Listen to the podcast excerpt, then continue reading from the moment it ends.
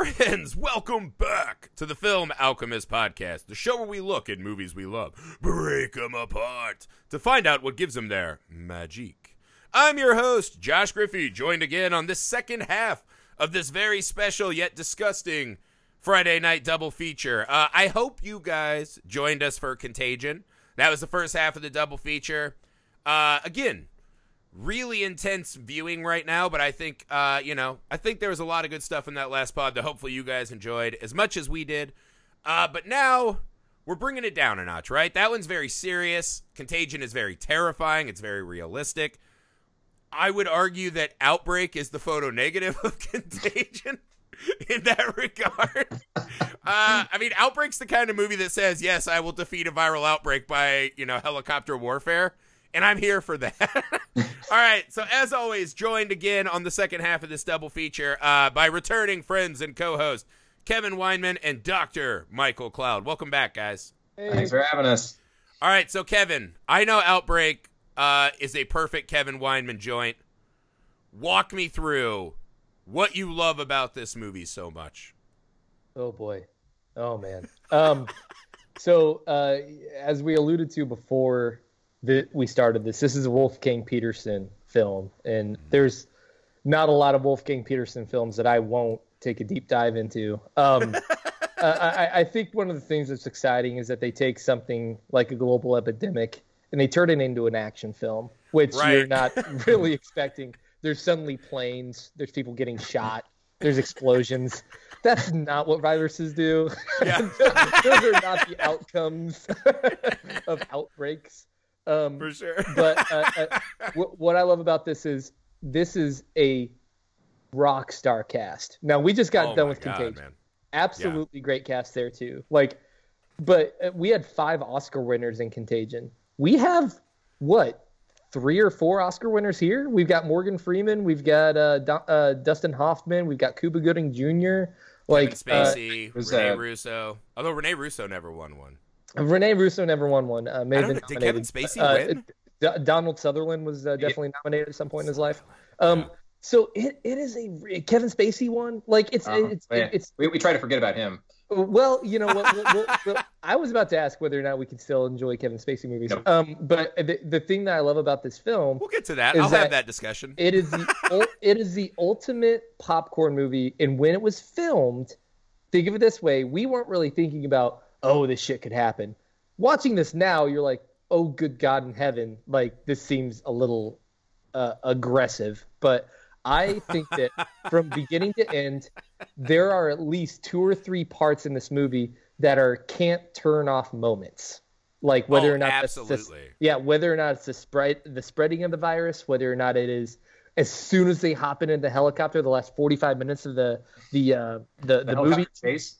Yeah, uh, yeah, the helicopter chase. I, I, I, just think that there's a lot of great movement. So I'm sorry, I'm, I'm opening up this uh, podcast with way too much of me talking, but I am a huge Outbreak fan. yeah, it's really a fascinating because what I like is whereas Contagion is almost too intense and too terrifying to watch right now, Outbreak's like, hey man, I know you're going through something. I've been there too but let's throw a little Arnold in. You know what I mean? Like, like if, if, Arnold had been Dustin Hoffman's character, this movie works exactly the same. Griffey, Contagion is where I went into my high school and co- college um, calculus classes and learned some shit. Outbreak yeah. is I went and watched uh, Schoolhouse Rocks and they sang to me about how things work. yeah, I, I went to college to learn from books, right? That's contagion right? I'm at college, I'm book learning. That's contagion. Then you're like, oh, I'm at my first like house party. Yeah. Now I'm learning some shit, and that's Outbreak. uh, Cloud, walk yeah. me through Outbreak. What'd you think, man? Yeah. What are your thoughts I, on I Outbreak? to uh, uh, uh, say ahead of time that I am not making light of the uh, the current uh, pandemic that is going on. Um, and I know we're going to be jokey uh, with this, and I am not joking about the current pandemic. I am joking about this movie exclusively. Uh, and exclusively Motaba virus uh, comedy. What? I'm sorry. This is exclusively Motaba virus comedy. Is that what it's called? so Motaba? that being said, to know that I'm actually taking it seriously, please watch the Contagion episode that we did. Um, but now I'm going to lighten up a little bit and just talk Wow. about how ridiculous this movie is and how I might actually hate it. Awesome. You are a frontline medical doctor. It's fine for you to let loose, man. That's what what I love about Outbreak too. Because again, I think Contagion, man. I, I don't know how many people like me wanted to turn it off watching it. It was like too much, man. It was too scary. Outbreak puts me in the okay. This is feels like it's adjusting to like where my life is right now. But it says, hey, man, we're still a movie and we should have fun. Yeah, it was. You know what I mean? Outbreak so I think Outbreak's movie. in a better movie for right now than Contagion. Well, not even close to a better movie, if that makes sense. Just You know what I mean? Like if you asked me like which one I'd rather watch today, it would be Outbreak because I think it's fun and entertaining. Whereas Contagion is just like, hey, everything's really scary and life is no fun. Yeah. and this Outbreak never sacrifices the fun. Wow. And this is what I think is really impressive. And I, I think it's more the first like two thirds of the movie. But the way it balances true thriller and terrifying moments while never sacrificing the fun, I think is one of those incredible things that we got like this this dearth of 90s action thrillers. They could be about literally anything. Like Kevin and I on this show covered, you know, Red October. And you're like, that's just like the world could fucking end. Like a Russian sub could just park and blow up our capital and like it's over. But like, you know, you're like, I'm just having fun riding around in submarines with Sam Neill and Tim Curry. So yeah, I got I, I- watched this and I had to wonder like trying to remember the mindset of when we saw this in theaters back in the day, and if people walked out of that movie like terrified at the possibility, or if they watched it like we watch now, we're like, well, that's just that's ridiculous. Like like yeah, it was just kind of fun to watch Dustin Hoffman like fly around in a helicopter chase scene, uh, but like Did it also make you that that's remember like fuck? Remember when Hoffman was at the peak of his powers? yeah. This No, is I- one of the I- I last came like really Hoffman the other night. powerhouse Hoffman movies, right? This may be my least favorite Dustin Hoffman movie, but I love Dustin Hoffman in it. What? Oh, that is a Your Uh, least hey, favorite Dustin Hoffman? Whatever. It- it but I love Dustin Hoffman in this movie. no, no. Like okay, I, I, I, walk there's, me like, through many that. times Wait, like, so you just- you hate this movie? You think it's the worst Dustin Hoffman movie? Which I think an easy IMDb would just blow that hot take out of the water, right? And I am clearly not a film scholar like you two. just uh, watch Sphere. All right. Well, I'm like, I remember that I Heart Huckabees Dustin fair Hoffman. exist. enough. Sphere. like I. Heart Okay, Huckabees right. exist, and it's Uh, worse than Outbreak. Outbreak, Sphere. Okay, fair enough. Yeah, Uh, Sphere is literally the boring, terrible Dustin Hoffman in a suit terrible. movie. All right, I did not think about that. Fair enough. Actually, Although- I like I like Sphere too, but that's neither There- here nor there. There were many I- many moments in this movie that I liked, but there were so many times it's like, God, like I don't know. Maybe I'm just become too. uh I don't know, expecting too much. Where I'm just like, come on, that's ridiculous. You But went into time, like, how, like, Outbreak, and you're like, how many like terrible like 90s and 80s movies I still love. And maybe it's just because I don't remember this movie that well, and like I had no emotional attachment to it when it first came out, and now I'm watching it again for the first time in like 20 years. You're very close to the content. Let's be honest. Like I feel like the content itself is n- not making light of it, but it's certainly uh, exaggerating and It's- glorifying the, it's- the see- the whole idea behind it. It's I not- don't even know actually what it think that just the this- treatment the treatment of the virus and the sickness and the consequences, the human consequences of this movie, I think are spot on. I think they're exactly where they need to be. They're not really making fun of like, oh, this is just a fun place to play, right? I think it's very serious and somber. We see some really heavy shit happen. You do see it. to like Uh, but- American citizens in this movie, right? What I think is is when you add the the government boogeyman element, right? Yeah. I think then it becomes where you're like, oh, okay, they're adding in this extra thing to take our mind up. Because the the thing I always question when I've seen Outbreak, and I watched it more times than I am proud of, I guess, right? Because my mom really loves this movie too. so like we used to watch this. I feel like we've watched this like ten times when I was a kid. And there's a big part of me that wonders what this movie looks like if Dustin Hoffman never leaves that town. You know what I mean? Like there's this theory of thriller movies, right? That let's say we're we're in this town. They set up this town. It's quarantined. No one can get out because this virus is so fucking deadly, right? And then the entire end of the movie is them not in the town. And it feels like you're a pressure you're in a pressure cooker and then you pull me out of the pressure Yeah. cooker and I don't feel the pressure anymore. Right? Right. There's Like- no like scaling up. Like it's it's like they, So they took wonder- one threat and replaced it with a completely other one. And I, I'm I not saying that like the threat disappears, right? Because they are.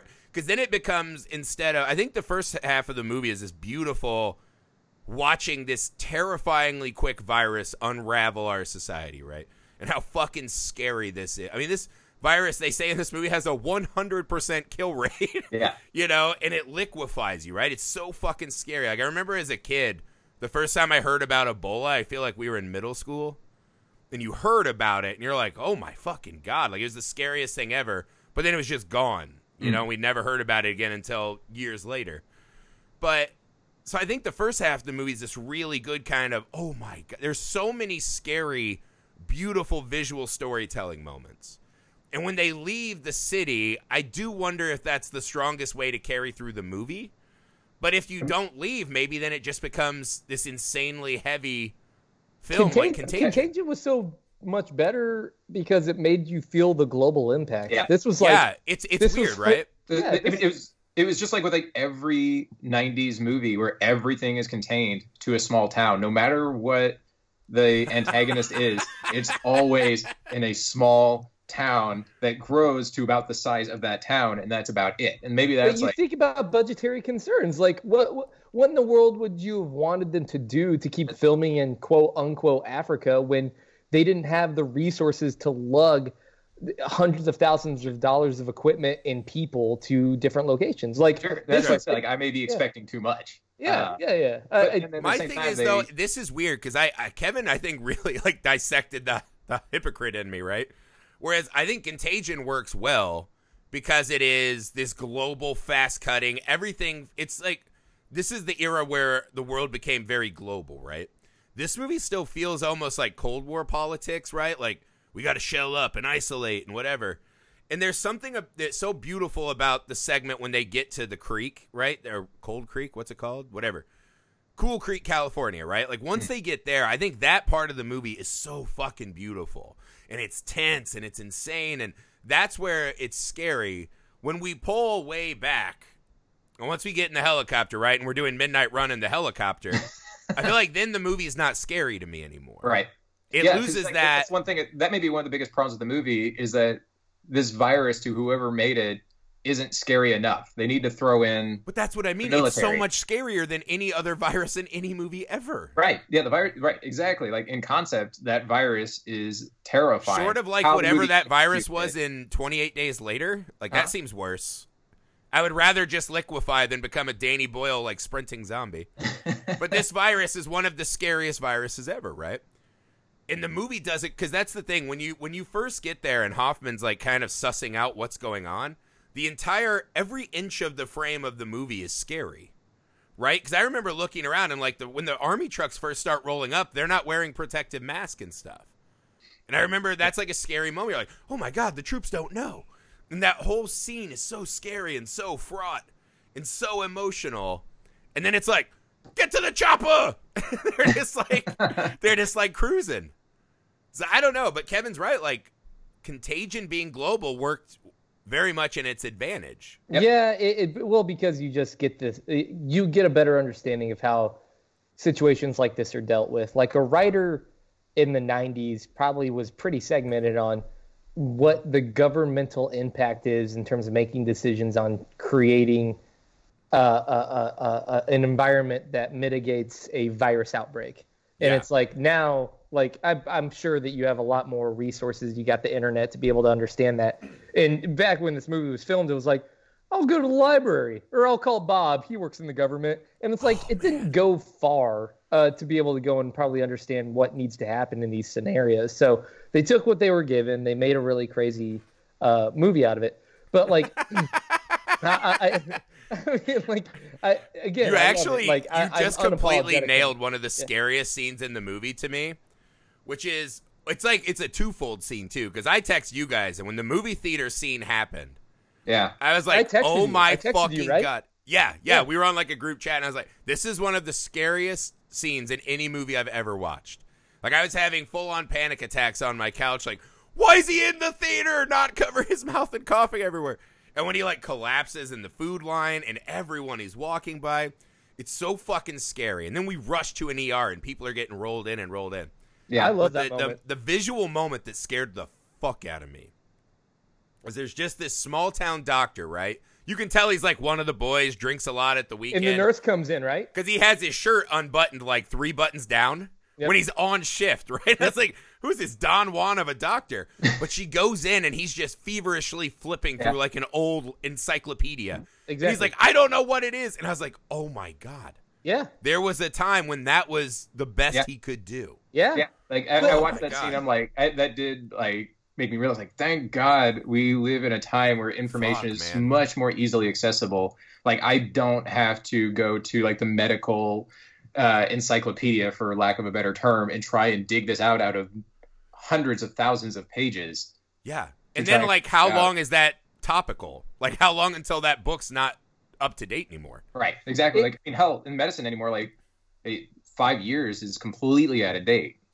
Good. And you wonder what that juxtaposition is in the fact that, like, back in those days, what people traveled, what they ate, how they experienced travel, compared to now, where people are much more willing to travel, try new things.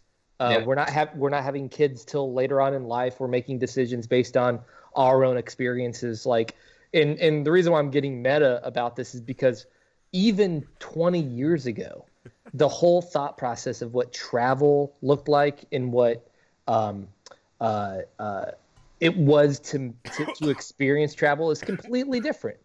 Like I, I so I think that like you know somebody eating something or in, uh, uh, uh, contracting a virus is much more likely now than it ever was 20 years ago because e- even 20 years Oh, ago sure. people weren't traveling or doing things as, as crazy as they are now.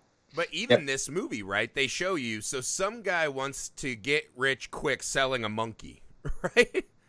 And then on that same day he gets shut down, he gets on a plane Yeah, Yep. Mc- McDreamy. and is all the way across the fucking country Yep. in like one cut of a movie. That's kind of the part of the movie I was like, wouldn't like everyone be dead already? Well, that's the thing. Like they, that's where I think they, they probably made some later decision. Uh, I think that's probably where that like rapid mutation came from, where they Right. probably whoever was like making it realized like, Dude, wow, that's another affects everybody on the terrifying scene. This is gonna be a really hard movie to make. Right. so But they- that was one of those moments I'm like, I never want to be on an airplane again. Because we've all Yeah. been on the airplane with coughing guy. When you see him all curled up and that kid reaches for the fucking cookie. Yeah. I mean, oh my God, I couldn't catch my breath. I was like, I loved that moment. Right. Yes. Well, well, well, and by the way, Also, you're like, I don't feel that bad for that kid or mom because if you're a parent, your kid should not be wandering the aisles. first this is again the '90s, so all right, all right. So Jimbo, Jimbo looks like a, a bag of shit, and then Yeah. he gets off that plane, and his significant other Yeah. lands a sloppy kiss Yeah. on him. Like, Yeah. I'm sorry, like. I, I, I, we all love our significant others to Yeah. death, but at the same time, when they're walking off the plane and they're almost bleeding from the eyes, if Yeah. your first inclination is like, I can't stop myself from kissing yeah, you, right. like You're like, we'll still have sex later, but no kisses. no kisses. you gotta, you gotta, you, you gotta tell me that you're. Let's go to the doctor. first. Yeah, here, Yeah. I'll throw a Dude, when you're water at you from bullets- Starbucks and you can carry your own luggage. Gross. Hey, But I do think she's in the she caught this is the equivalent of like who was George Clooney's girlfriend when he was on Roseanne? And you're like, "Oh man, I hooked the big one before everyone knew who the fuck this is, right?" So that girl's probably like, "This is amazing for me." And McDreamy, she's like, it- you know, 2 years away from, "Oh, now he's on you know, Grey's and I'll never get that kiss again." well, he what he basically looked like was the bassist for a knockoff Pearl Jam uh, band at that point. Dimbo Dimbo looked like he was living paycheck to paycheck, trying to write poems somewhere. He's Yeah, he was Bear. definitely at a Soundgarden cover band for sure. A thousand percent. Uh, hold on. So, do you want some random facts about this movie? Uh, I would now, love random Sure. facts about. No, go for it. Yeah, let's do Okay, this. okay, all right, all right. First off, Sam Daniels, right? Dustin Hoffman's character, one hundred percent originally intended for Harrison Ford. Um, I feel. Is there any movie in the '90s that was not Harrison he- Ford's to yeah, pass? everyone, he's Everyone. a guaranteed hundred million dollar draw. Like, Yeah. So yeah, no. Uh, but but uh, Harrison, coincidentally, uh, uh, it, it- like. th- Do you want to know the ironic thing? Is that his character in Blade Runner was actually written for Dustin Hoffman. That's so funny. yeah, yeah. I cannot imagine Dustin Hoffman being. Yeah, no, oh, that would have at all. been the worst. So so Ford so basically Ford worked with uh, uh, Wolfgang later with the Air Force One, but Harrison Ford, Mel Gibson, and Sylvester Stallone were the three people tagged to this, and then Dustin got the job after all three of them turned down that opportunity. And If if I mean, Harrison I, Ford I definitely- wish Stallone was in this movie specifically for that ending helicopter stuff. How Uh-huh. much cooler would that final fight scene and like when they land on the boat and Hoffman does like the two foot jump? Stallone would have been like, ah, like catching it with one arm and like swirling around. You're like, wow, this you know virologist has a lot of time for lat pull downs. Jesus Christ! Stallone would have found a way to rip off a machine gun and shot at the other uh, helicopters behind him during the Oh helicopter. yeah. When he's like Cuba dodge, he'd be like hanging by his legs, floating Uh-huh. the missile in midair. uh, so so Rene, Rene Russo was like the fifth in line. Uh, Jodie Foster originally was on the film, dropped out, and then it went to Meryl Streep, Sharon Stone, and Robin Wright. Um, uh, Robin, which by the way, between 1985 and even I guess I don't know until now, I feel like Robin Wright is tied to every fucking movie because everyone wants Robin Wright to be in their movie. So, anyways, yeah. she they they they, they were looked as uh, being the um uh other opportu- uh, other people that were going to be in that movie and then finally right. in terms of the casting what ifs joe don baker Oh, was donald donald sutherland's part and then they said that they Ah. needed a little bit more validity to that scene and don sutherland came in and refilmed all those parts Re- Oh, so wow. Joe Don Baker filmed it. filmed filmed I what? Yep. See, I feel like maybe because Joe Don Baker is a little more like gritty, right? Like he feels a little like a good old boy kind of military persona. But like, oh man, I guess Donald Sutherland has this very cold, detached. That's exactly in this why they movie. refilmed it. Joe Don did Yeah. not have the depth, and they needed more Depth. Yeah, because you could see him being the fiery, like I want to fucking blow this city up, right? Damn, that's crazy. I could totally see him in that role though. But Donald. Sutherland was so good at just the, the cold, calculating, Well, merciless. he lived through the invasion of the body snatchers. He's seen Yeah. how bad this can go. I, I loved his character for a long time. I had a very negative outlook on Donald Sutherland as an actor because as a kid I saw this movie and I go, uh, fuck that guy. you hated him in real life because he wanted to blow up the city. Yeah, just saying. You know Uh, what's it- funny? I was yeah. watching it yesterday with my wife, who is a nurse, right? She's an RN. And she looked at me and she's like, Well, he's right. And I looked over and I'm like, Are you pro blowing up an American city? And Amy Whoa. goes, Yeah, you have to. And I go, Oh my God. And everyone thinks I'm the bad. no, did, did you love But then I like, thought so about it and I was like, I think she's page. right. You're you're Yeah. pro blow up the city too. Well, she made a good point. I was like, all right, so let's say let's take because this is one of the things in the movie, right? Which is Dustin Hoffman just disobeys an order and commandeers a ship and all these fucking medical vehicles, whatever. And he's like, I'm gonna jump in here and save stuff. Once they get there, and this is one of the things the movie does that I absolutely hate. It's one of my least favorite things in movies. Where they get there and they're like, this thing has a 100% mortality rate in eight hours, right? I thought they said like 24 to 48 hours. 24, No, I think uh, they said eight hours the entire they United showed the th- yeah, No, no, that's no, how like long it would take to spread the- across the whole country. But eight hours, you're dead, Yeah. right? And not only that, but like your insides are liquefying. So even if you get saved at the seventh hour, like Rene Russo, you are a water balloon, and you're Yeah. not okay to just start making out again. Yeah, you don't just regenerate. Right. And so they do this thing where it's we know for a fact over 600 cases confirmed. People who are in their houses, it's airborne and they're touching everything. But yet we still have time what feels like a week of like Yeah. them looking for stuff and manufacturing serums and Dustin Hoffman and his helicopter ride. Right. You're like, I don't know the geography exactly, but that's at least a whole day's worth of traveling. Well, okay, so, So yeah, that's he- the question is, in do you just let the everyone find- die? Or no, he goes to some office to track down a uh, a cargo ship. wait, wait, time out. ship, Before we get on Dustin cargo Hoffman's ship. crime spree, we'll do It- Dustin Hoffman uh, crime spree in a moment, right? Yeah. But Uh, I'm just saying, takes it back are to the they are they wrong though? Are they wrong? What? I think what I like, I like this in the movie, right? And again, Kevin and I also covered Crimson Tide, and I said one of the things that's amazing about that movie is Gene Hackman's not portrayed as just this raving lunatic. Right. his side 100% makes sense. Correct. You could, you know, at the end he was wrong, but you understand he would have been right in the moment had he done what he done. And I think uh. this movie it doesn't do as good of a job because by the end they're clearly he knows what what's up, right? Like Donald Sutherland knows that they could avoid this, whatever.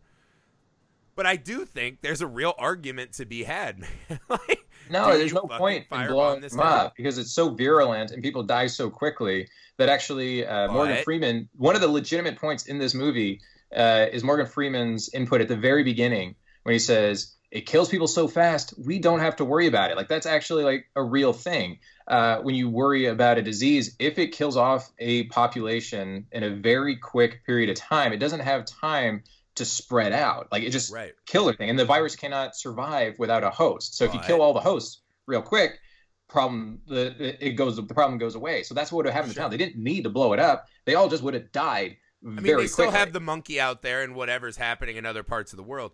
But what I'm saying is, we see them shooting down rednecks. They actually murder American citizens yeah, because they're about to break quarantine. People Well, who just want to escape let- with their no, like, family. Yeah. You can't let them run to another town in that like so eight you're hour pro window. murdering those rednecks, but not blowing up the city. Whoa! See, well, Well, I'm Griff, you didn't city, win. so- He's no. a doctor. He's gonna fucking think about his answer. Take it easy. up- No, you have what to I'm answer blowing right now. zero purpose. You, The- this is the mindset I'm putting you in, right? The one redneck who's like, I'm at the passenger window. I might as well lean off and pop a shot at the helicopter. I love the idea of an American who's like, well, if I'm going to die, I'm going to shoot at a helicopter. Because Yeah. it's one person and not a town. Are they really shooting at me? Like, why are they shooting at me? But Uh, that's uh, what I mean, right? So the movie does a good job of, we understand they cannot let those people go. And the next thing we see is government agents or soldiers bearing down with guns on a family, like just a normal mom, dad, and two kids, right? And that's what it does. It says, "Hey, man, this is fucking scary." Mhm. right? And this, I, I think they did a good job of making a reasonable moral gray area with the decision making. Yeah, it, it was think it'd be, cracking. like, a, more- it was cracking a few eggs to make an omelet, in my opinion. Yeah. Like you're mitigating the amount of people that would otherwise have to go and be sacrificed because Yeah. a couple of idiots wanted to go and make a run for it. So, Well, my like, theory I- is, is I- that everyone in this town would be dead, right? So I agree with you. It's like just let them die out. Hold the quarantine. Don't blow the town up. Let them just die out. yeah, Yeah, you Right? don't, yeah, that's not very. and, you know, that's not morally it even a little more like. terrifying. Like as a movie, if like you have like a small, small, small glimmer of hope that you might find a treatment, which is minimal to none in this short, virulent window that you might save Right. But really, what you're doing is you're just keeping these people contained to die, uh, and trying to keep other people like basically what they did, which is actually a good part of the movie where they said stay in your house and mark your door if you feel sick. Oh, that scene when they just showed like American street front with like all Yeah. the flags and sheets waving. and the mom, the mom that Oh. just ah. turned to the kids. Yeah. And the kid when tries the to one girl wants to run to her and the dad's like, "Don't." Oh, And that, that was killed smart. me So because you, you, know what they did too. That and again, this, I think this movie gets shit on because again, it does kind of devolve into dumb action and timelines don't add up, whatever. But there is so much good visual storytelling because they take the mom, she's walking in with an overnight bag, right? We see her get tested. The next thing we see is her case number on a slide and Kevin Yeah, Spacey banging Yeah, the table. that was a great and we scene. know that she's gonna fucking die. Yep. And I was like, that is such a brilliant transition from here's the person's life into the hospital unknown into fuck they're dead. Yeah. And it happens so that's beautiful visual storytelling. Yeah. And I hate when movies like this, especially of this era, because they have some maybe more nonsensical beats, people throw out all the amazing stuff that's happening in them. That's fair. Well, can- can- I, I, can I do I- the last 45 minutes ruins that movie.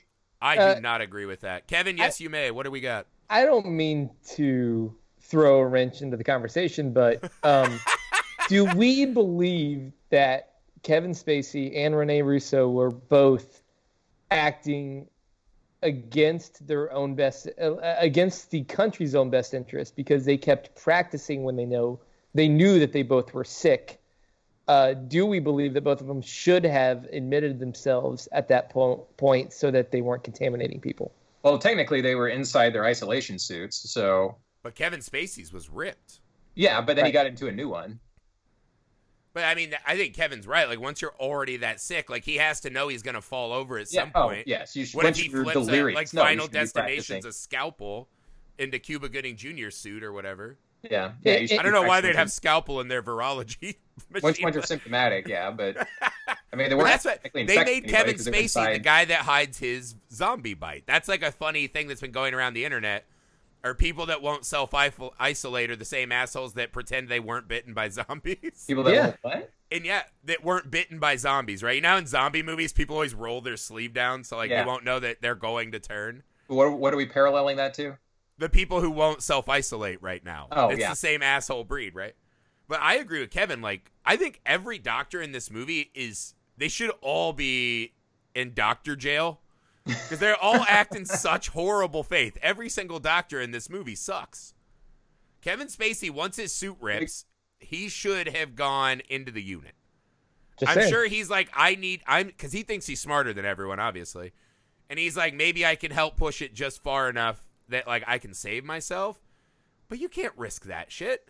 Like to my point at that point at, at the very least if you're going to stay in your suit and do work to try and come up with a cure turn to your other doctors and be like this fucking thing ripped like I'm, i Yeah. might go into epileptic seizures here in i don't know five minutes who knows and i say epileptic i don't know but i might he go into falls on, like, the seizures at any experiment that could save everyone. yeah yeah i just thought it w- i thought that that was a weird toss at that moment I mean, See, that is Kevin actually Spacey, like, the a- a- actor, a made a question that- decision that terrible person Kevin Spacey would have made. No, I think that's actually uh, that hits on like a tough choice that uh, I think a lot of like healthcare providers have. As Griffey had mentioned before, like you know, your employer makes you go in sick. I think doctors kind of have a mental uh, difficulty not going into work and doing what they need to do uh, because you, on one hand, yeah, it's not great to to go in and if you're sick and get other people sick, no, that's bad. But at the same time, as healthcare providers being a limited resource, if you're not there at all, then uh, then these people are getting no treatment. So where do you where's What the would- balance there? I mean, it's, it's a tough choice either way. Yeah, but what would have been the detriment of Kevin Spacey being like, "Yo, this shit ripped. Uh, give me like two hours." Oh, And right. No, like I said, once he was probably- yeah. delirious, yeah, or once you become symptomatic, like, hey, yeah, can get the you out check there on me you- every 10 minutes? P.S. I'm going to go work in the annex. You know what I mean? Like, yeah. Or yeah, just Like, like, stay away just from other people or isolate. Yeah, it, it, it's a it's a hard thing to to balance out because it's not like uh like another job where you just you call in sick and there's not a major consequence of not being there. Yeah. Like Yeah. you, you're an essential like they were all essential staff. Like they didn't have many to begin with. They were already overwhelmed. Oh, it's a gut wrenching scene too, because one of the cool scenes at the start of the movie is when he saves Dustin Hoffman. When he sees, he's like, "Your suit Oh, is yeah. ripped." When Hoffman's Yeah. talking about the dogs, right, his day to day life, and he's like, God bless duct yeah, right. "Yeah, right," and he's like, "Hey, man, like maybe get your fucking act together. This is the most deadly virus of all time." And Yeah. Dustin Hoffman's like, "Oh shit!" Like it kind of brings that home.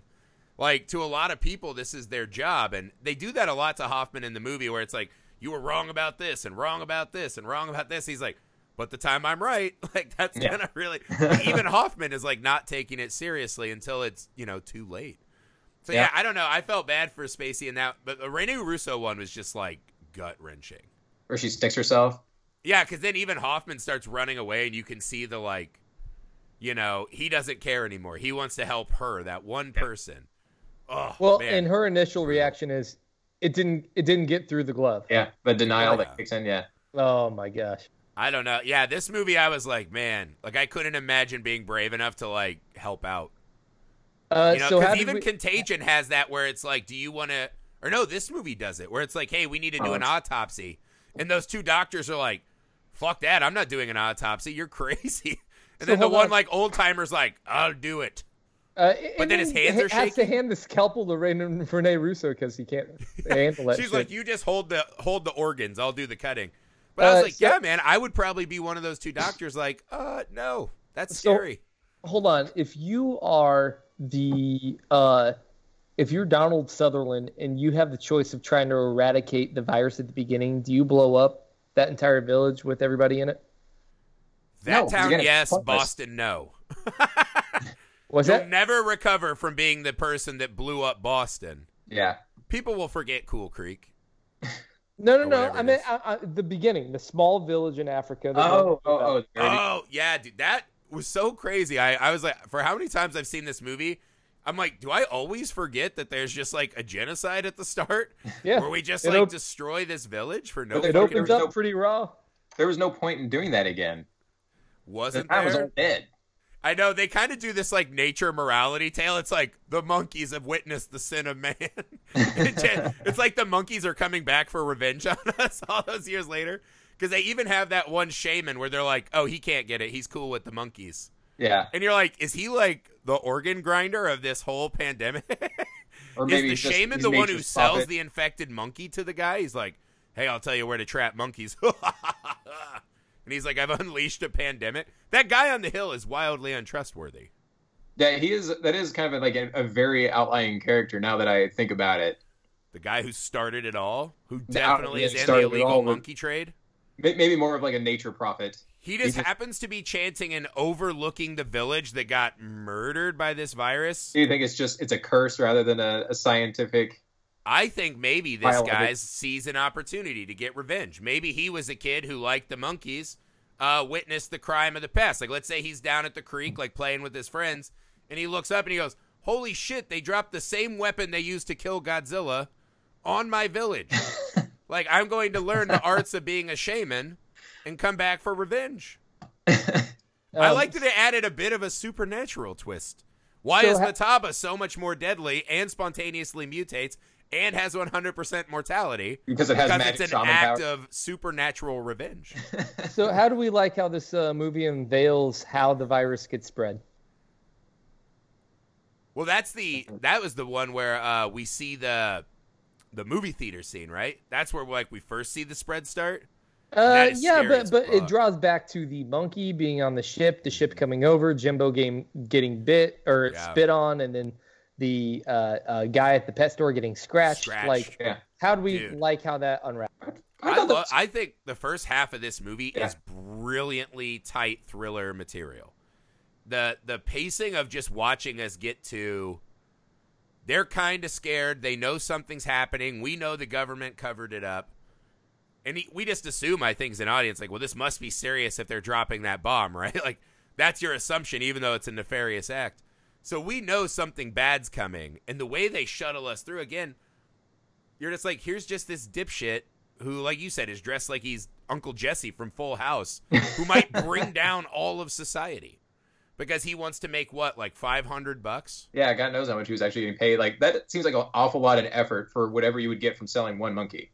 Well, I mean, it's like the Tiger King thing. You're like, how is this a thing that exists? Like, how do people just have these wild fucking animals in the middle Yeah, of how- no? how- like, how's How this illegal animal trade? Have like a hundred thousand dollars just to throw down on food and a million dollars to survive a lawsuit. Unbelievable, right? Yeah, I don't know. I thought that was amazing, though. I I like the. I, I again I, I love the first half of this movie and the the scene that is really haunting is after Dustin Hoffman realizes it's airborne. Again, I have no idea how the one monkey had two strains that uh mutated. I have no idea what antibodies are. I'm like, so you can just find someone who's okay and use their blood to make serum. Like, I have no idea about any of that stuff medically, right? No idea. Not the scene when Dustin you Hoffman can't. realizes it's airborne, right? And he walks out of the hospital, and we're inside his suit, and all we hear is, whoosh, you know, he's like breathing. And you see these fucking townspeople just running at him with no mask or anything. We have rights. We're Americans. And it's like, oh my God, they don't fucking know. Mhm. And that's the transmission scene that like was really terrifying. Is you're like these people are running at him, screaming about their freedoms and their rights. And they're doing the And he's absolute sitting there worst thing looking could like, possibly- oh fuck, you're all gonna die. yeah. Oh, I'm really interested in Beautiful the fact scene. that Mike just said uh, that is not how you cure a virus. That I you didn't find say the host, that's not how you cure a virus. or what were you saying? I, I, I- So I they didn't need to find the host? Did it in like five minutes. And you Oh, can't right. do that. drain that monkey like a Capri Sun. I Yeah, no, I didn't like, understand that part fucking at all. no, there's.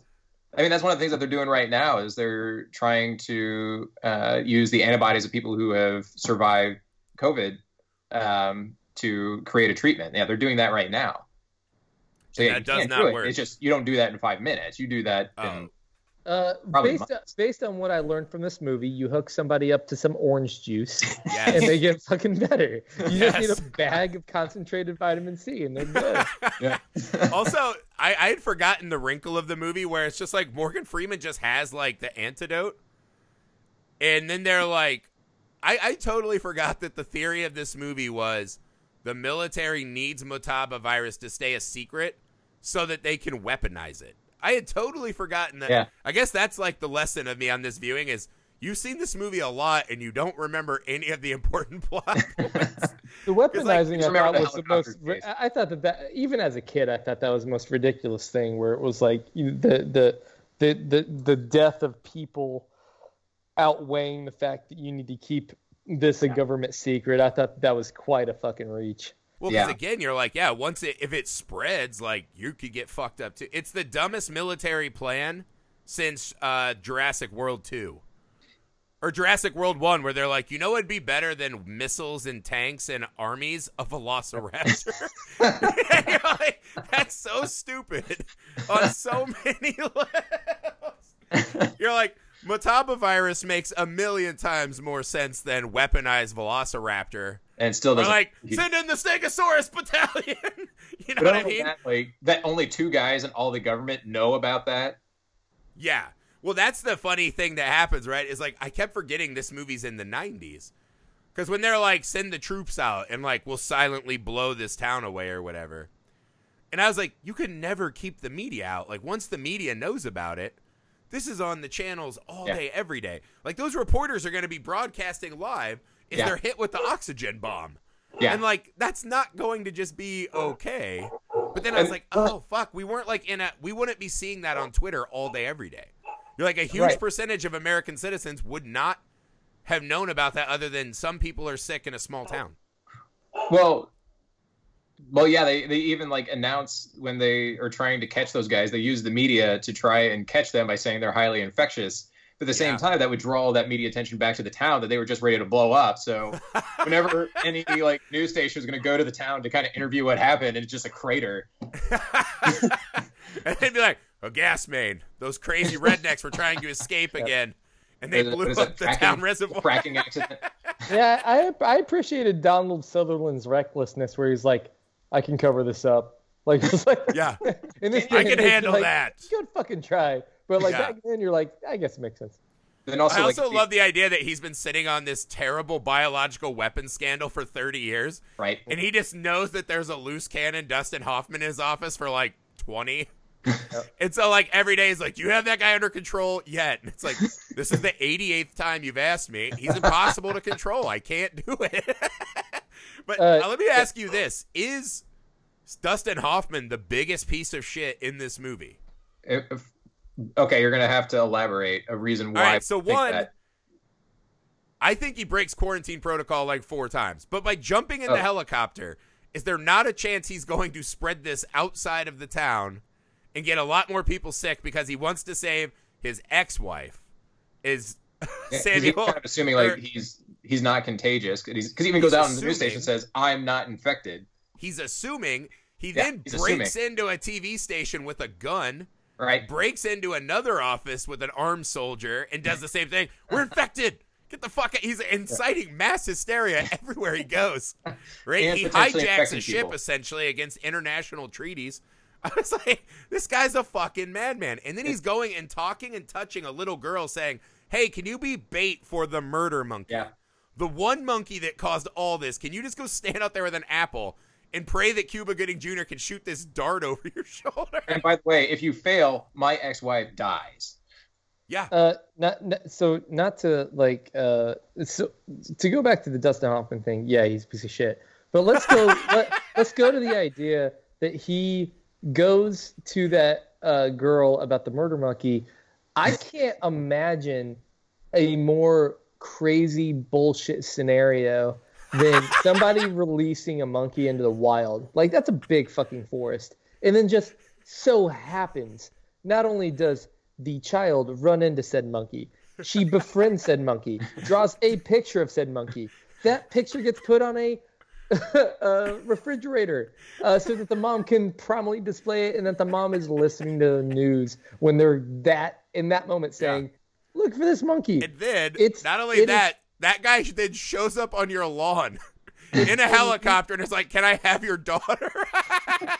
It, it- do you care about your daughter too much? Because Yeah. I'm about to throw her in front of Yeah. monkey Ebola.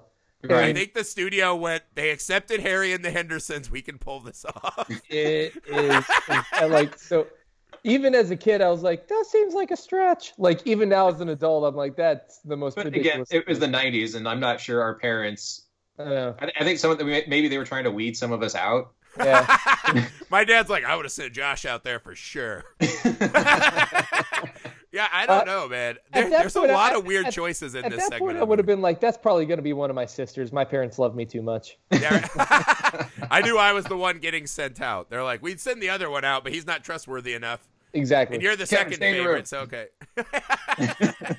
yeah, I don't know, man. Uh, I was like, I think Hoffman is probably a scumbag in this well, movie. the, the, getting to that, the one time I did think that is at the very beginning when he tricks the one guard into letting him on the plane.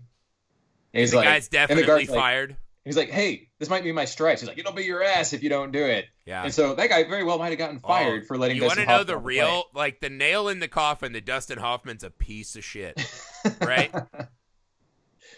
At the end of the movie, when Rene Russo wakes up, he is just sitting there like a fucking creep staring at her. And you can tell 100% he's like, I saved your life. I'm definitely forcing you back into our toxic marriage. there was not one moment in that entire movie where I was like, "This marriage is good. They should Right. be there. they, they should be there together." when he's just Yeah, she- she screaming had- at her over the phone. she had zero romantic interest in him in that entire movie. And no, by no, the no. way, when she's I get it hallucinating, she I, says she loved his face. I get it if it's Rene Russo and Harrison Ford. Rene Russo and Dustin Hoffman. Come on, like Dustin who's really Hoffman's a fucking five, no. breaking their back for Dustin Hoffman. Th- th- You gotta, you gotta respect though that at moments in the movie they took digs at Dustin Hoffman, I like did, Rene, yeah. Rene Russo being like, "Oh yeah, real big guy, Big guy. real tall." Tall. Yeah. at that moment, like, we're, we're, we're, she, he's talking to that girl about punching him in the nose, and he's Yep. like, "And it's a, and it's a real big deal for a real big nose." And I'm like, Yeah. "Good, all right." Right. Yeah, Well, glad you- uh, It's like right. imagine Renee Rene Russo when she shows up things. there and she's Yeah. like, "I'm gonna work this virus and save it," and he comes strolling in. I hijacked a military plane. I'm here to tell you what to do. She's like, "Fuck." this is exactly why we got divorced and I took the dogs. Uh, I want to throw it out there to both of you. So, what did you guys think of young Cuba Gooding Jr.? I thought he was great in the I- movie. I actually really like. I've always loved Cuba Gooding Jr. Yeah, I think he's fantastic. I don't think he's ever done a role that I dislike. Like I, I never where I disliked him in the role he did. Yeah. He had a really good scene too. I like the start when he comes off as like hard ass soldier and he gets humbled. Cuz that's like one of the scary scenes too where we see like we just open the the curtain and there's just a kid with his dead parents. Yeah, And you're like, was- "Oh fuck." Like that was a really heavy scene to see right yeah, now. that's it's like a whole different tone than what the movie actually does. Well, that's I think it's it's a tale of two movies, right? Because it is this really good disease thriller at the start. Because Cuba Gooding Jr. freaking out and puking in his mask and wanting to rip it off. That's amazing medical horror. Yeah, And it's so scary because you are confronted with some force of nature that you are unable to withstand, right? This hardcore soldier. I read the books. I get it. Okay, back off. You know, I'm on my way up. I'm very uh, ready to ascend. And then he just confronted with it. He breaks down. I, I And do. that's great. But then at the end, it does get a little Air Force One y. although in that same scene, I did have to uh, kind of laugh skeptically at it, where he, um, where uh, Cuba Gooding Jr. freaks out and rips off his mask, and Dustin So Hoffman's like, dumb. "God damn it, put him in qu- quarantine," and the other guy's like, "Oh, it's not airborne," and Dustin Hoffman's like, "Oh, okay," and just like, Sweet. Well, that's when that's when they realize it's supernatural though, because they see the shaman on the hill. Uh, so, so can I share something with both of you guys? One of the uh, tidbits about this movie that I found out was that uh, when it comes to military, ser- uh, like like the uh, level of military that Dustin Hoffman is in, he's required Right. to wear a hat. And in this movie, he said, "Fuck it, I don't want to wear a hat," and so he didn't wear a hat the entire movie uh, because that's how he wanted to be. And point being is that like you could you could almost see it a Dustin Hoffman being like, "Oh, good, we don't have to wear these stupid masks. I don't want to look like an idiot around here the entire time." So have have either of you watched Annihilation? yeah, right? So our friend Sam from college, me and him saw Annihilation together, right? And he's sitting there for the second half of the movie. I don't know what's happening. He's doing a lot of ugh, psst. And I'm like, what is going on, right? Like he's clearly upset about something. I don't know what it is, right? Popcorn or, you know, his pants aren't fitting well. Like I don't know what is this guy's problem. At the end of the movie, he's like, well, that sucked. And I was like. Did you watch the same movie as me? I was like, that movie's amazing. I was like still riding high, right? I had my adrenaline high, and he's like, yeah, scientists who would take off their quarantine suits. And I was like, shut oh, up. Oh, you Sam. big dumb. Like, I was like, this is not dumb, a hyper realistic movie. Like, Well, I, I, I, again, the liberties that people take. Well, and I think that that's one of the reasons, though, why I assume like a Mike Cloud would probably appreciate a contagion way more than an outbreak because he goes, "There's some fucking ridiculous liberties that he knows about that we probably don't know about." it, like it, it, I don't know. Like there's like I'm okay with some liberties, but I feel like this movie took a lot of ridiculous it's a serious liberties. flaw in the medical community that they like to ruin movies for the rest of us. Oh yeah, my but- wife, who's a nurse, loves that. She loves when there's a hospital scene and she can tell me how that's not how you do that test. That's not how this goes. But they're not wearing gloves. I'm like, I get it. I get it. It- I just was- want to know what the even that. diagnosis is. His dad's a ghost. I need to know this, right? No, no, no. I, I'm That's assuming. really what even ruined it Yeah, for right. me. It's just yeah. It, it- I think summing it up, the, the helicopter chase scene, like that that type of stuff in the outbreak movie. Like it's like he says, two different movies that they meshed into Yeah, one. right. One. It's a it's a weird decision to be like, we're fighting a virus. Let's get up there with these birds. but Mike, that was that was Wolfgang Petersen going. Listen, I have to have something explode during this movie Right. as quickly as possible. By the way, I have a thing helicopter I'm really chase good at, Joe. most boring chase vehicle ever. I don't Hell, know. they went under the submarines kind of had bridge. Submarines Huh? are pretty rough. Yeah, submarines are real rough. Oh no, no. It's I just mean, bubble Red fighting. October by we far learned it's only thrilling. bubble fighting. That's all of submarines. Slowly turning and releasing bubbles. That's what those things do.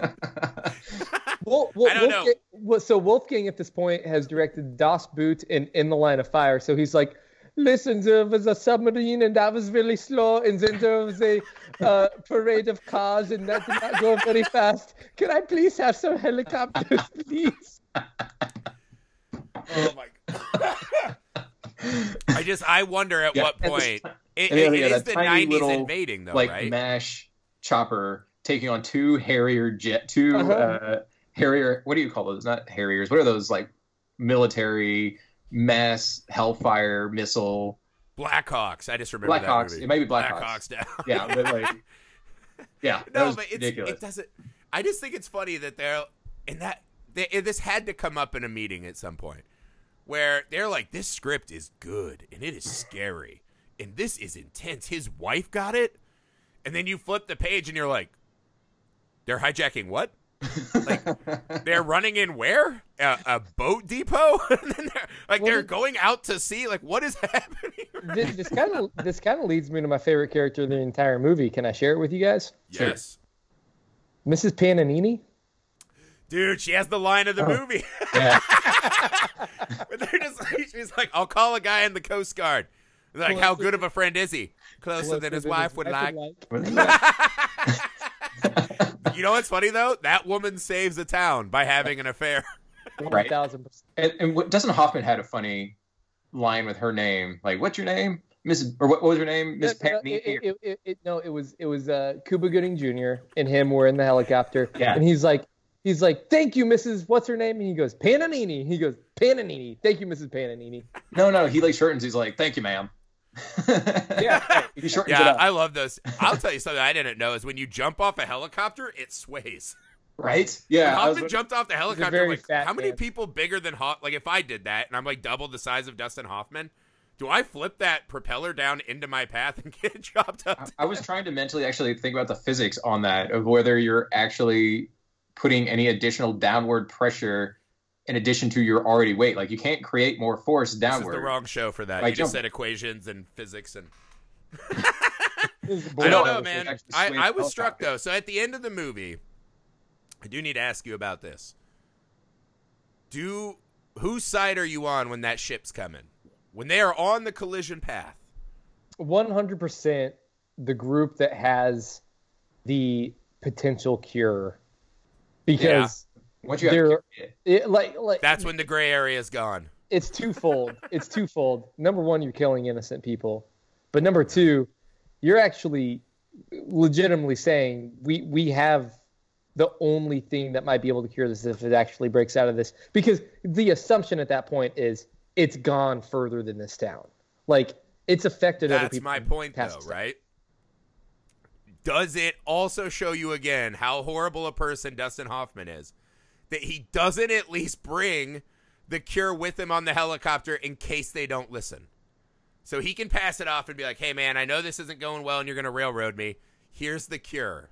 What do you mean? Wait, hold Or on. you- Where's the cure do at that point? No, no, no, but they have the serum, right? They cured Rene Russo. Right? No. no, Wait, no, the monkey.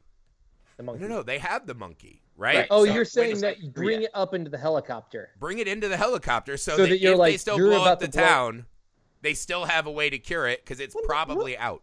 When the fuck would it matter? They're about to blow up the entire town where the cure was in the first place. Like it doesn't matter. I know, Yeah, but I'm like, saying just- bring the cure with you so that if they still blow up the town, you can save the next town. They probably would no. They probably would have blown up his helicopter at Yeah, some he point. might have- It's not like yeah, he would have. true. him down. Yeah, That he was would have his- been he doing was a willing to midnight gamble run the future. running off. I He was willing to gamble the future on that moment. D- I d- thought that was crazy. This movie's full of guys that barely escaped the Me Too movement or actually got killed in the Me Too movement. There's terrible people in this movie, in and ab- in and around all of it.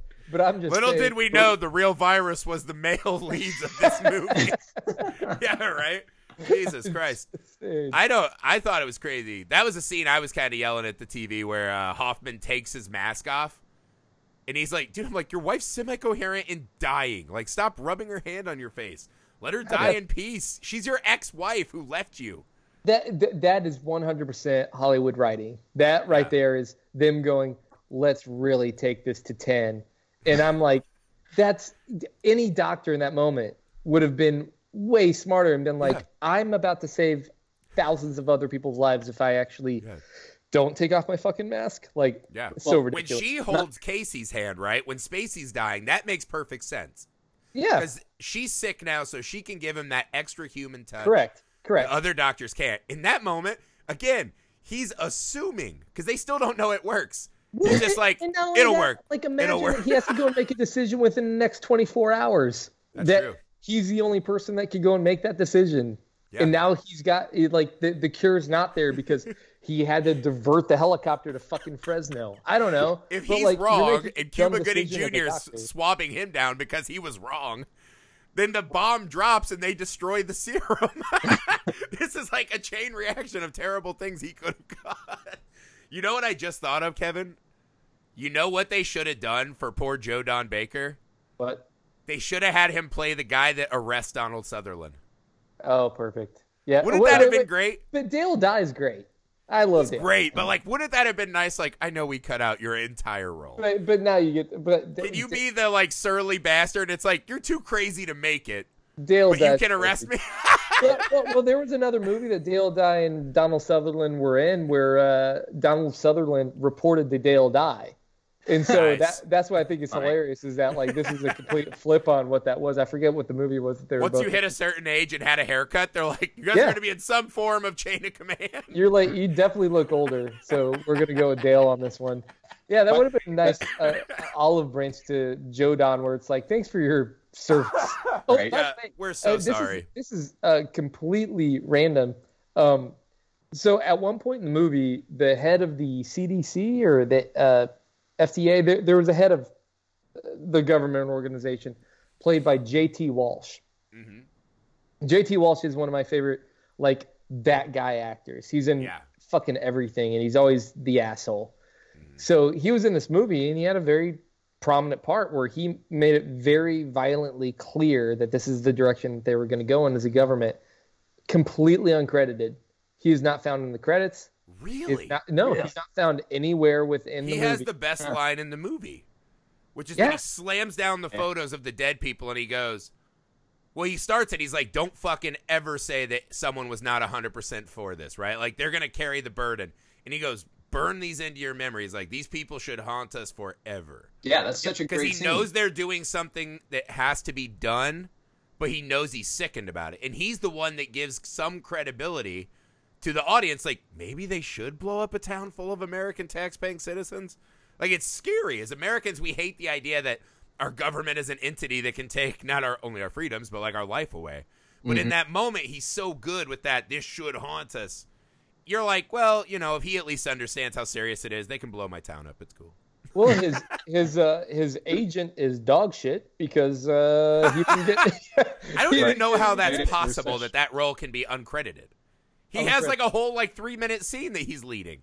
I know. That's fucking sickening, dude. I Yeah, hate he had a when they show soliloquy that. in that whole thing.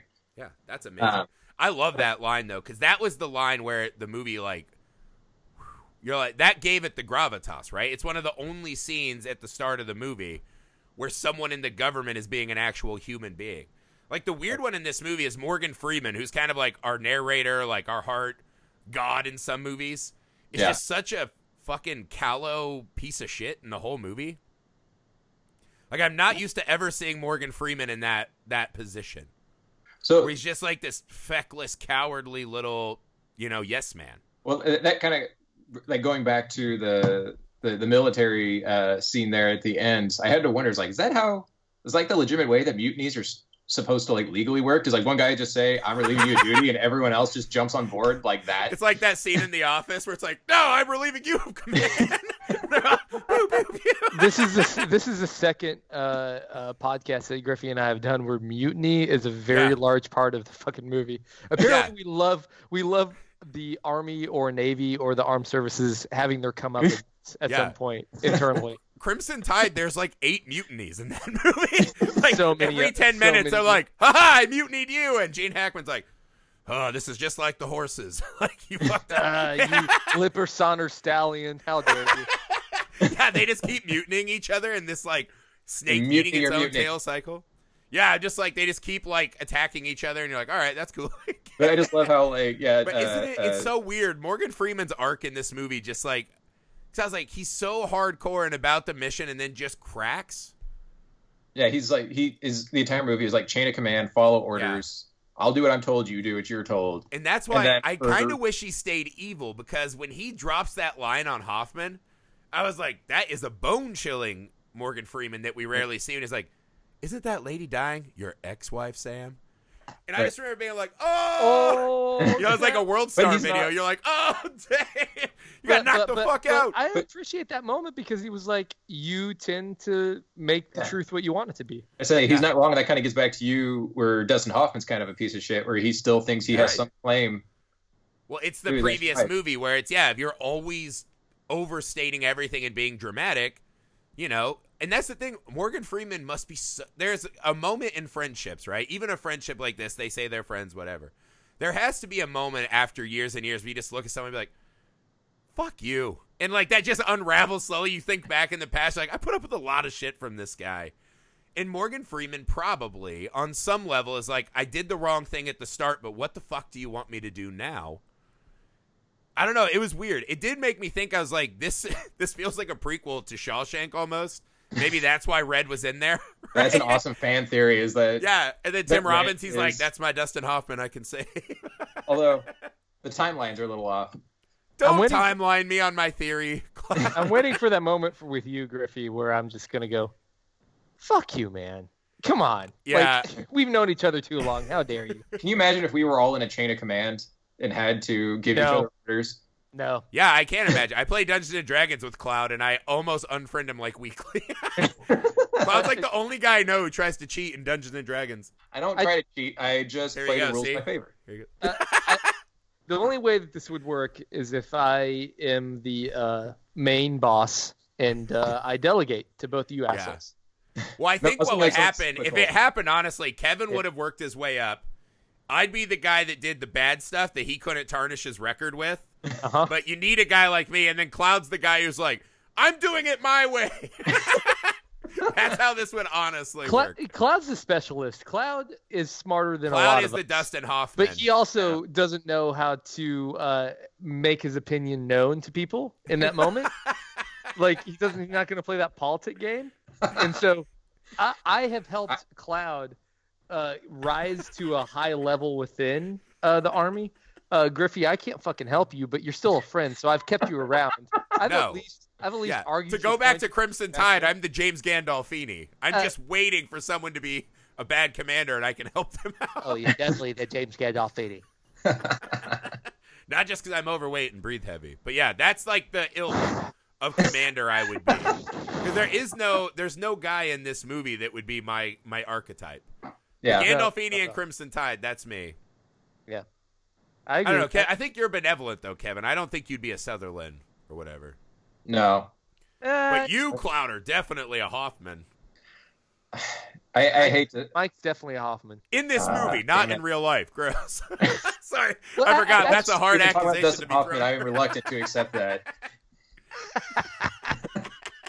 Hold on, hold, hold on, hold on. If we had to recast this movie with uh, actors I nowadays, who are we putting? I love this game. And by the way, let me let, let me uh, limit the roles. We have to recast Dustin Hoffman, Rene Russo, Uh, Spacey.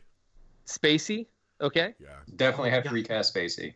uh, Cuba, and Donald. That's it. Five. We got to recast And five. maybe even Morgan Freeman. All right, let's go. So who do we got for Dustin Hoffman? Who are you recasting as your lead? Jon Hamm. Ooh, good one.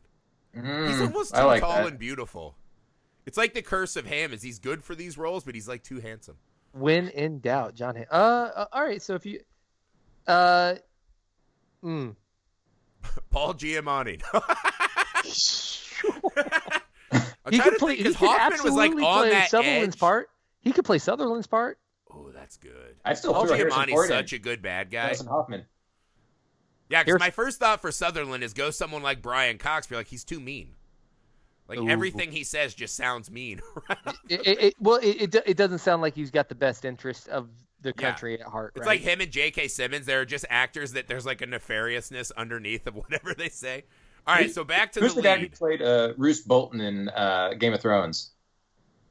Roose Bolton in Game of Thrones. Who was the guy who played him? You're asking the wrong guy. I am not good with actor names, especially British. anyway, that actors. that dude, that was just the the the, the calm commander.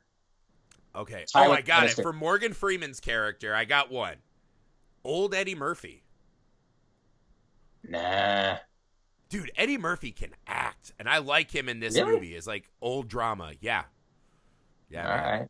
I like old Eddie Murphy, man. Torn between the the right in his mind and the the moving up the ladder. I think that'd be a fun. Uh, who do you got?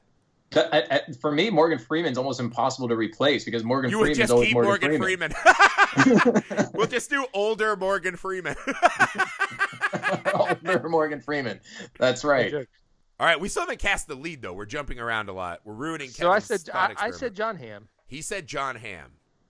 Who do you got, Cloud? I would jump back to Harrison Ford. I'd love him for everything. He's too so old. old. He's not Yes, in the military. Good. He's an old point. doctor. No, no, no. I saw Who's him in Call of the Wild. become? He's old as fuck. Who said he had to be young? Because he's still I trying think- to win back an ex-wife, and he's like Oh, hijacking okay, yeah, things enough. and jumping off helicopters. Keep, yeah, yeah, like who's he married to? Still, at this point that we're interested in. Like it has to be. It has to. We're selling tickets to this movie.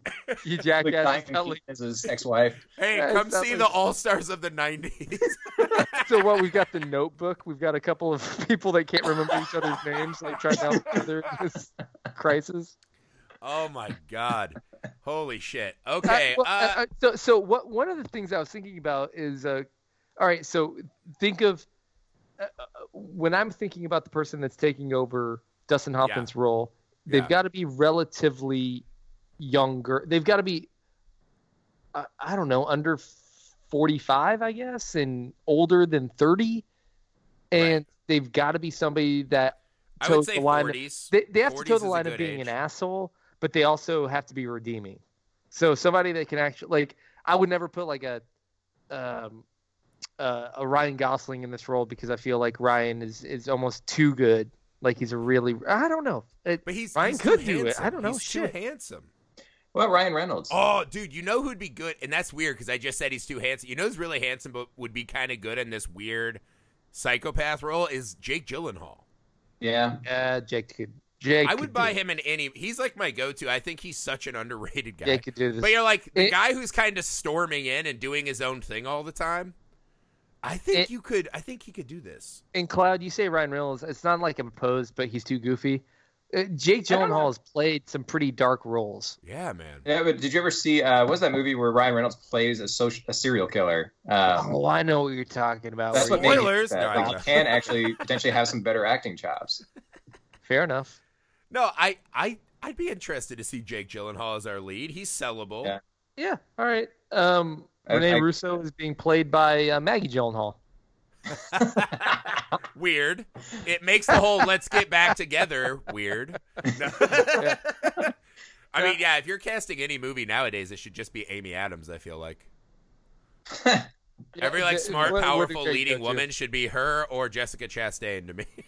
Jessica Chastain, uh, Bryce Dallas Howard.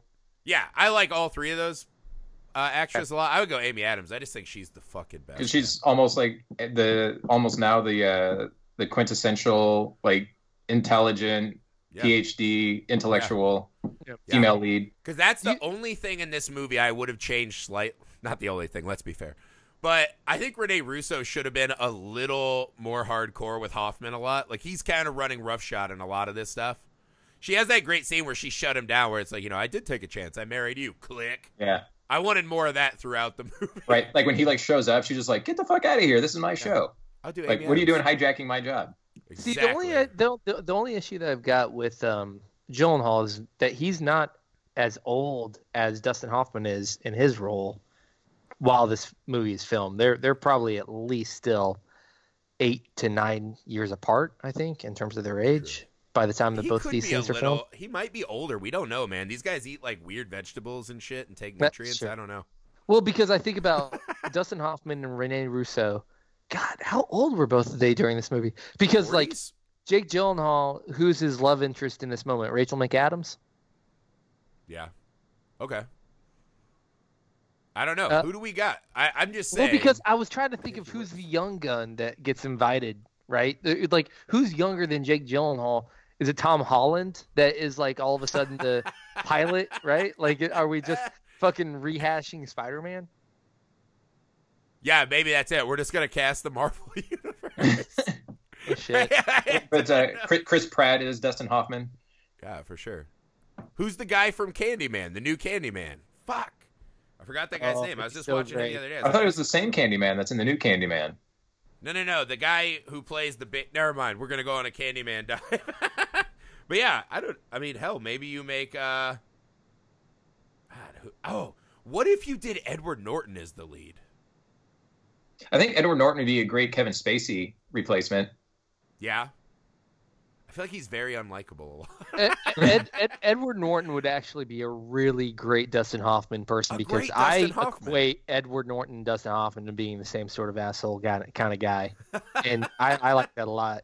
And by the way, I the guy that that, works. the guy that you're thinking about is uh, Yahya Abdul Mateen. He's Yes. the guy that plays uh, in Candyman. Mm. He's The great. new He one was in? Watchmen. He's great. I think he'd be great in Cuba's role. Hmm. Great as the young Oh. gun who's coming in, getting his stepping up. I like Uh, that. yeah, no, not to follow the whole like eh, they have to be a certain uh, uh, ethnicity. I was thinking Domhnall Gleeson would be really good in that role. oh like- yeah. Yeah, He'd where where where it was like, He'd be really good in the Kevin Spacey role too. oh He's yeah, he's one of my favorite guys going nowadays. I love too. Domhnall Gleeson. me too. Every Me too. time he's in a movie, I'm so fucking pumped. Yep. And then Feel that like- would be cool because maybe you make his dad, Brendan Gleeson, one of my other favorite actors, the Donald Sutherland. He's such a go. surly badass. Why are we having a uh, Donald Sutherland's role is played by B- Donald Gleason? Just I want it. lock it down. I Here, want Griff, it. you'll And then like. Morgan Where Freeman is the Cage? old Morgan Freeman. Who do you have for Freeman, Cloud? No, I was going back here. What do you think? Where do you think Nick Cage would fit in this movie? Any fucking where he wants. Uh, Nick Cage he could be the, redneck monkey. tries- Nick the Cage could be the that tries to drive Motaba his truck. virus. What if every time they looked in a telescope, it was just Nick Cage going, ah! But why? What? How about Nick Cage is just uh, Jimbo? He's Jimbo, got his yeah. own. yeah, Cage, he's the guy guy. who steals the monkey at the He store. steals monkey. Yeah. I'm loving late Cage or late stage Cage, man. I'm all in. He can be any. That's like the the caveat We're Yep. gonna cast the movie with the guys we talked about, but any role that Nicolas Cage wants, he gets. but yeah, I think we got a pretty good solid cast. casting this. This is great. I think it's pretty good. So who do we we got? Edward Norton, the guy from Candyman whose name I can't remember because I suck. Uh, Domhnall Gleeson, Amy Adams, Brendan Gleeson. Who else did we miss? The Morgan And, Freeman uh, role. old Morgan Eddie Freeman. Murphy. Eddie Murphy. I'm telling you, Eddie Murphy has got chops. I would love him in this role. I don't. Who do you guys got? Replace Murphy. I'll let you replace Murphy before we wrap I up. just did. Old Morgan Freeman. No, I, Can't just replace Morgan Freeman with older Morgan Freeman. Sure, I can. I I believe that you can take Morgan Freeman's role and you could throw um Jon Hamm in it. There you go, Jon Hamm. John, Jon Hamm can just do everything. It's it, it is literally my Swiss Army knife. Like I he, just he is that good. It is weird that he hasn't had like the bigger break into film yet. Yeah. Because I do think he's that good, man. I love that dude. because you have to pivot from being this asshole that tells somebody no to being the guy that goes, "Listen, I'm going to make the call and things are going to be all right." Like Yeah. you, you, you, you, you can't you can't do that very easily, in my opinion. That's true. I'm down for. I'll let Jon Hamm do it. I don't know. I'm trying to think because yeah, like the only problem with Eddie Murphy is maybe he's too old. The Morgan Freeman guy needs to feel like he's right on the doorstep to being a very old man like Sutherland, right? Because he still has like a future career he's fighting for. If he's too old, you're like, ah, you're already too old. It doesn't matter. Uh, you know what? I, I guess you. I guess why wouldn't we be able to go and throw a Jamie Foxx into that role, right? Like Now what's- he is truly the Swiss Army knife that can play every single role. Yeah. right? Yeah, like he's that good. I mean, for sure. Yeah. I mean, the Yeah. classic, the one that's like almost not fair is you just say Denzel for every role. And I, and I don't because of He's exactly he's too what he powerful though, because you couldn't imagine that anyone would make him break and like be above him. Right, He's too powerful. too powerful. All right, guys, closing pitching points as to in the moment we're in now. Why is Outbreak still uh, something that we should be able to watch and enjoy? Cloud, I'll start with you. I- had to say it's just a popcorn movie and it's so utterly ridiculous and so far removed from what we're dealing with that I don't think it will uh, make you not want to watch it. And the characters are enjoyable to watch. uh, I love Dustin Hoff. I love the cast. Uh, there's so Yeah. there are a lot of good things about the movie. Overall, I hate it. I think as we talked about that, I kind of realized it's just two movies mashed into one, and I always hate it when movies do that. Um, I feel like you're not selling it as well as I had hoped, but that's fine. I, I, I, I, I give it a two star out of five. that's low. I'm not gonna lie, that's low. Kevin, tell people why Outbreak is still an enjoyable, awesome movie for the day and age we're in. How how can I give more stars than five? Let me let me figure this out. You could take Um, Cloud's three extra stars and pile them up. This is an eight out of five for Kevin Weinman. We, we have So- a, we have a three star deficit for you. So I'm a I'm a junk movie fiend, which means that uh, for World War II, I'm gonna watch uh, uh, you know Inglorious Bastards and not Saving Private Ryan, and I'm gonna watch Tora Tora, uh, or I'm gonna watch uh, uh, Pearl Harbor and not Tora Tora Tora. So I think that like one of the things I things think these that are all good movies. well, i- i- no, they're all great. Like I'll watch all of them, but the whole point being is that like I like to turn my brain off. And Outbreak Yeah. allows you the opportunity to get a little bit of fun when it comes to Yeah. uh, uh, world-ending viral outbreaks. Yeah. Um, and uh, you certainly don't have to be concerned about what that outcome looks like. Whereas Contagion brings you a little bit home. Outbreak takes you a little bit out of the uh, norm. Yeah, man. What what I would say about Outbreak is I think most movies were looking for that human connection that then makes the story matter to us. And I think this movie really unfairly, as Cloud kept saying, it's the biggest, dumbest popcorn movie.